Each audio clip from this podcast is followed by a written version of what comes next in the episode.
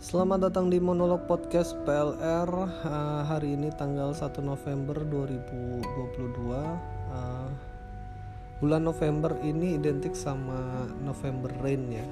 Mungkin akhir-akhir ini bakal lebih sering hujan. Dan lebih sering hujan itu identik sama akan lebih sering banjir. Tapi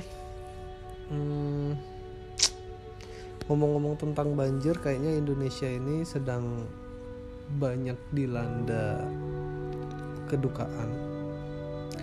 Di episode monolog lalu saya ngebahas tentang tragedi Kanjuruhan. Di episode lalu membuktikan bahwa saya nggak riset amat terkait kejadian itu. Dan banyak fakta mencengangkan yang bahkan saya nggak tahu pada saat podcast itu direkam ya. Nah, saya pikirnya kejadian itu, kerusuhan itu terjadi karena bentrok antar supporter, nggak terima timnya kalah. Ternyata fakta dibaliknya, supporter tim lawan itu nggak datang pada hari itu. Dan masyarakat turun ke lapangan itu bukan untuk rusuh, mereka itu memang tradisinya seperti itu. Jadi kalau kalah turun ke lapangan untuk menyemangati, kalau menang turun ke lapangan untuk berpesta atas kemenangan. Maksudnya itu wajar. Dan ada satu fakta bahwa pintu yang seharusnya menjadi pintu keluar itu pada saat kerusuhan terjadi malah terkunci gitu. Jadi beberapa petugas sudah diamankan atau dijadikan tersangka, tapi nggak tahu deh ujungnya kemana. Sama kayak tragedi penembakan Barada-barada itu, saya nggak tahu ujungnya kemana. Terlalu banyak pengalihan isu sih di Indonesia. Salah satunya masalah pelemparan bola biliar dan pembantingan. Ujung-ujungnya damai. Ini bikin masyarakat marah ya. Maksudnya kita itu marah, tapi kita tahu ujungnya kemana gitu. Ujungnya udah bakal dilupakan dan hilang begitu saja. Gak akan ada kelanjutan. Kalian mau buat hashtag terus kawal juga, kalian gak akan mampu. Terlalu banyak distraksi dalam pemberitaan di Indonesia gitu. Gak cuma di Indonesia, kasus seperti Kanjuruhan kejadian di Korea dan India. Kalau di Korea itu pada saat perayaan Halloween orang tumpah ruah di jalan. Nggak tahu apa ini, lagi-lagi saya nggak riset ya, mungkin nanti episode depan akan terkuak fakta-fakta tentang kejadian itu. Tapi yang saya sekilas tahu, orang tumpah ruah ke jalan, apa berdesekan atau apa, akhirnya banyak yang serangan jantung, nafas atau segala macam, dan korban jiwa berjatuhan di Korea, di Taiwan pada saat perayaan Halloween. Terus kejadian di India itu ada jembatan baru. Orang sangat excited dengan pembangunan jembatan itu. Semua pada kesana dan jembatannya overload. Akhirnya jembatannya roboh dan memakan banyak korban jiwa.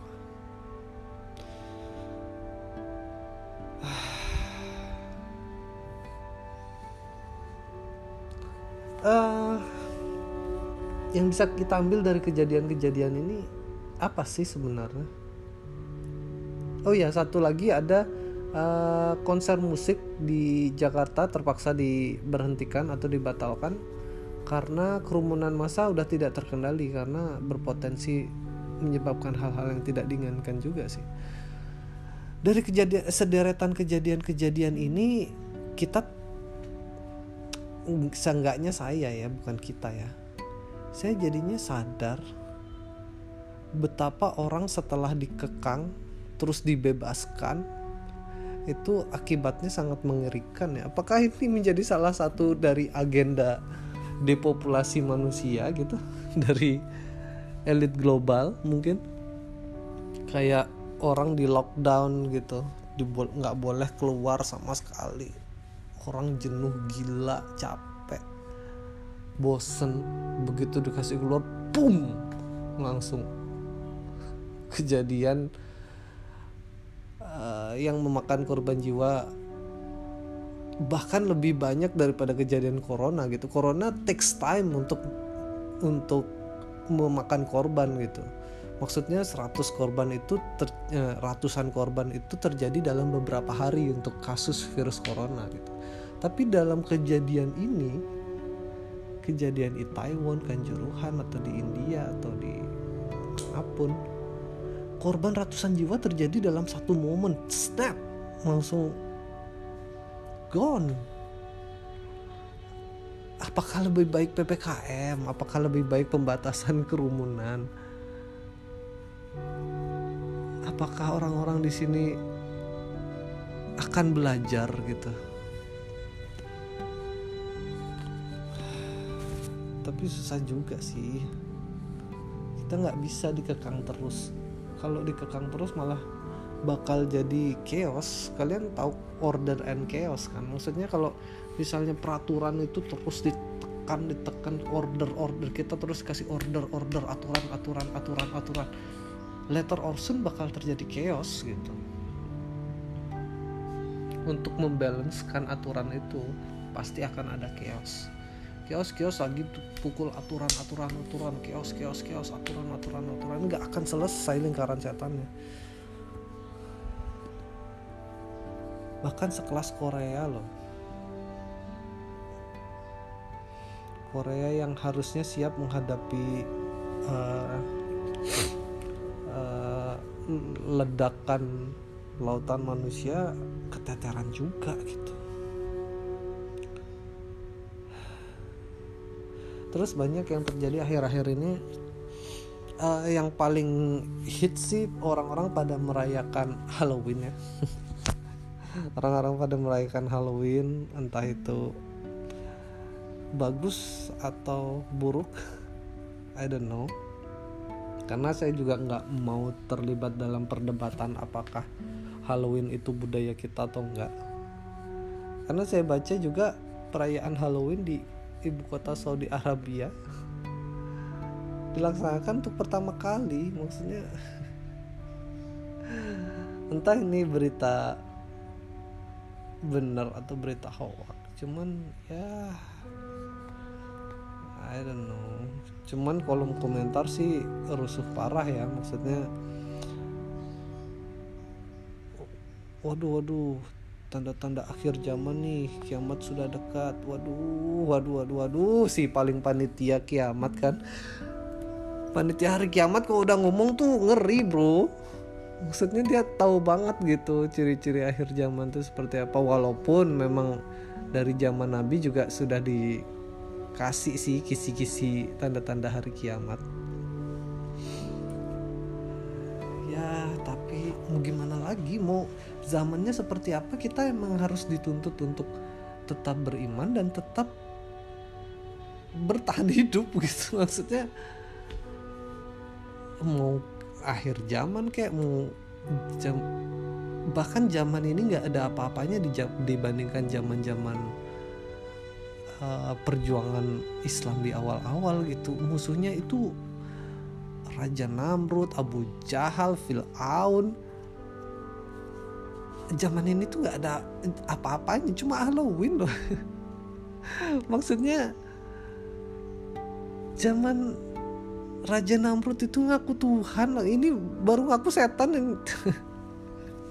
Zaman sekarang tuh orang-orang berdandan setan, cuma berdandan setan aja. Zaman dulu tuh orang berdandan Tuhan gitu loh. Astaga. Kalau misalnya orang-orang zaman dulu, wah akhir zaman nih, kita udah selesai. Maksudnya kalian ngerti lah maksudnya gimana. Dan saya gak akan perpanjang lagi tentang zaman sekarang dan zaman dulu karena takut bro. Ini saya juga ngomong jam 7 pagi ngabisin waktu luang aja sebelum berangkat kerja gitu, supaya nggak gila, supaya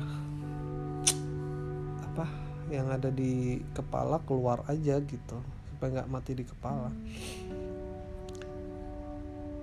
Terus dari komen-komennya akhir zaman kiamat sudah dekat. Terus ada bercandaan, waduh tanda-tanda akhir tahun, tanda-tanda akhir bulan gajian, waduh. Komedi menyeramkan, komedi.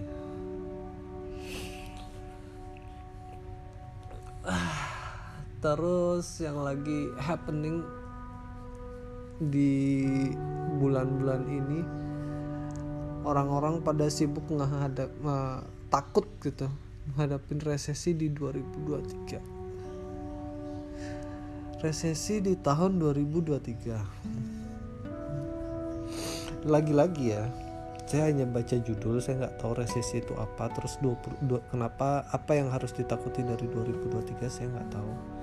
Tapi yang saya tangkap kalau orang-orang itu takut miskin gitu di 2023 karena resesi. Ya maksudnya miskin aja gitu. Kita udah ngelewatin krisis moneter 98, kita ngadapin corona, kita ngadapin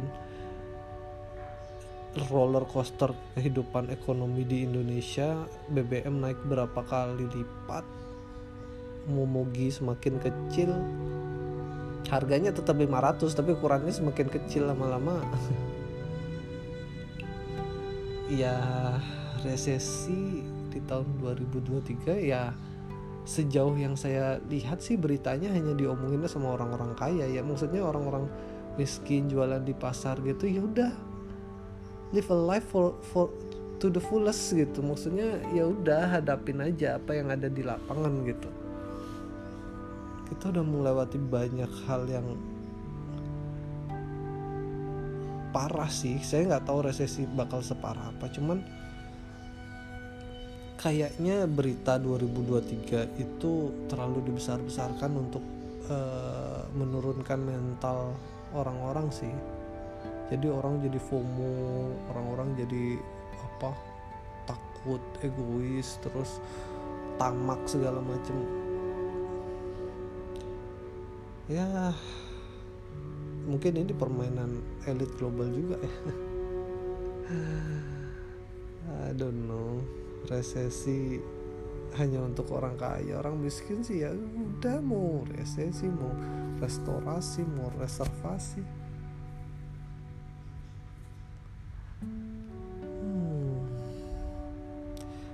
Terus yang seru lagi apa ya? Elon Musk resmi beli Twitter senilai 600-an triliun. Elon Musk beli Twitter resmi katanya. Kalau jokesnya Uus, kenapa harus beli, kita aja gratis kok. Kita aja buat akun gratis, kenapa dia harus beli? Aneh banget. Ya orang kaya kayak gitu ya. Maksudnya Kita cuma beli apalah, anggap beli tas, beli sepatu gitu, nguploadnya di Instagram, di Twitter. Kalau dia beli Twitter, nguploadnya di mana ya? Elon Musk beli Twitter, ngupload di Instagram. Kalau ngupload di Twitter ngapain? Kan udah punya dia. Dia mau pamer ke siapa?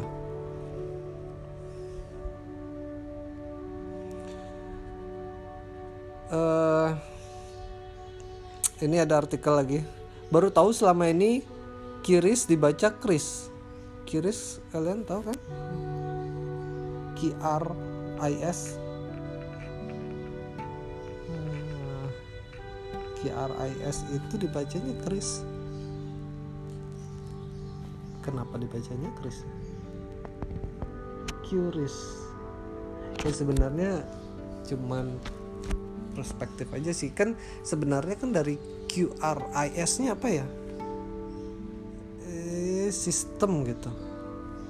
integrated system ya, quick response integrated system. Biasa ISIS kan integrated system gitu. I don't know, I don't even care mau bacanya QRIS kah, QRIS kah. Terus yang akhir-akhir ini terjadi, WhatsApp sempat down ya. Banyak orang update di media kayak Twitter, Instagram kalau WhatsApp sedang down pada saat itu. Tanggal berapa itu? Kayaknya tanggal 20-an Oktober kemarin WhatsApp down, tapi saya nggak ngerasa sih.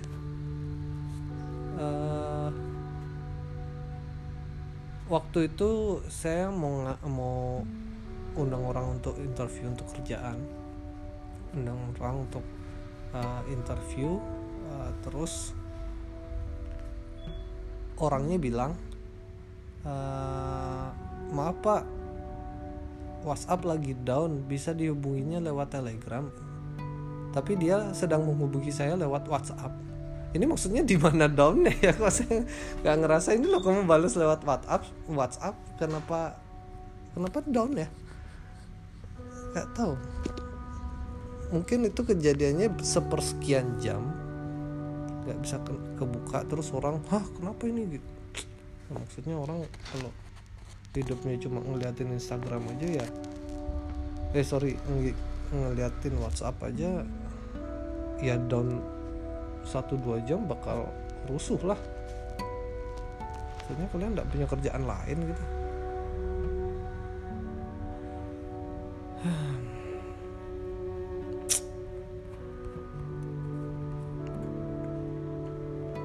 Ini ada artikelnya, 149 orang tewas saat perayaan Halloween di Taiwan Korsel. Wow, 149. Hampir sama-sama ini sih.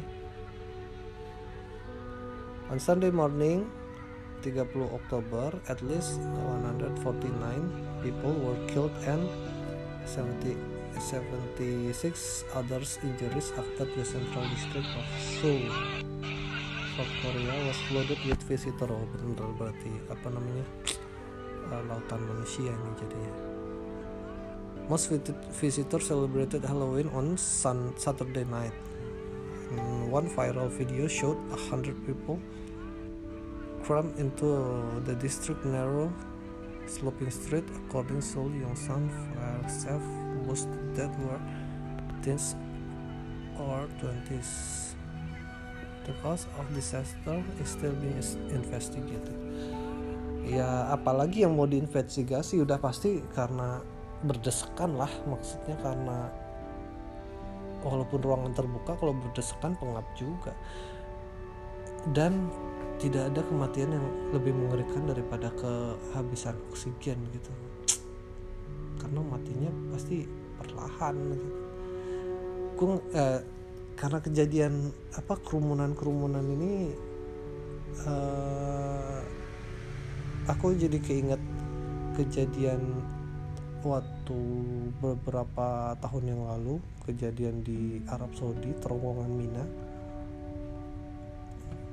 Mungkin dari kalian ada beberapa yang tahu, correct me if I'm wrong. Jadi kejadian terowongan Mina itu, dalam satu terowongan ada ribuan jamaah yang masuk ke dalam satu tunnel dari sisi yang berbeda, ada gerombolan lainnya yang masuk ke tunnel yang sama gitu. Jadi terjadi tabrakan jamaah yang dimana harusnya itu diatur ya sama panitia haji atau segala macam ya, cuman qadarullah yang terjadilah. Maka jadi ngeri sih kalau ngebayangin kita ada di dalam satu terowongan, terus berdesakan orang, terus pada kehabisan oksigen. Gak ada yang lebih mengerikan dari itu sih. Ya, semoga para korban ini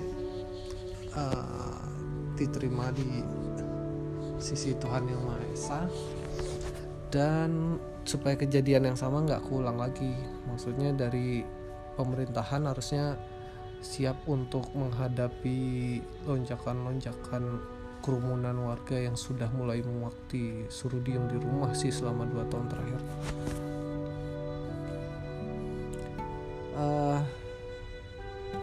Ini sudah berapa menit? Sudah 20 menit mungkin, supaya gak kepanjangan, segitu dulu episode kali ini. Saya gak tahu mau ngasih episode ini judulnya apa. Let me see. November Rain aja kali ya. Okay. Episode monolog kali ini adalah November Rain. Kita awali November dari kejadian-kejadian yang menjadikan di bulan-bulan lalu, dan semoga tidak terjadi lagi di bulan ini. Okay, that's all for this episode. Thanks for listening. Go fuck yourself and bye.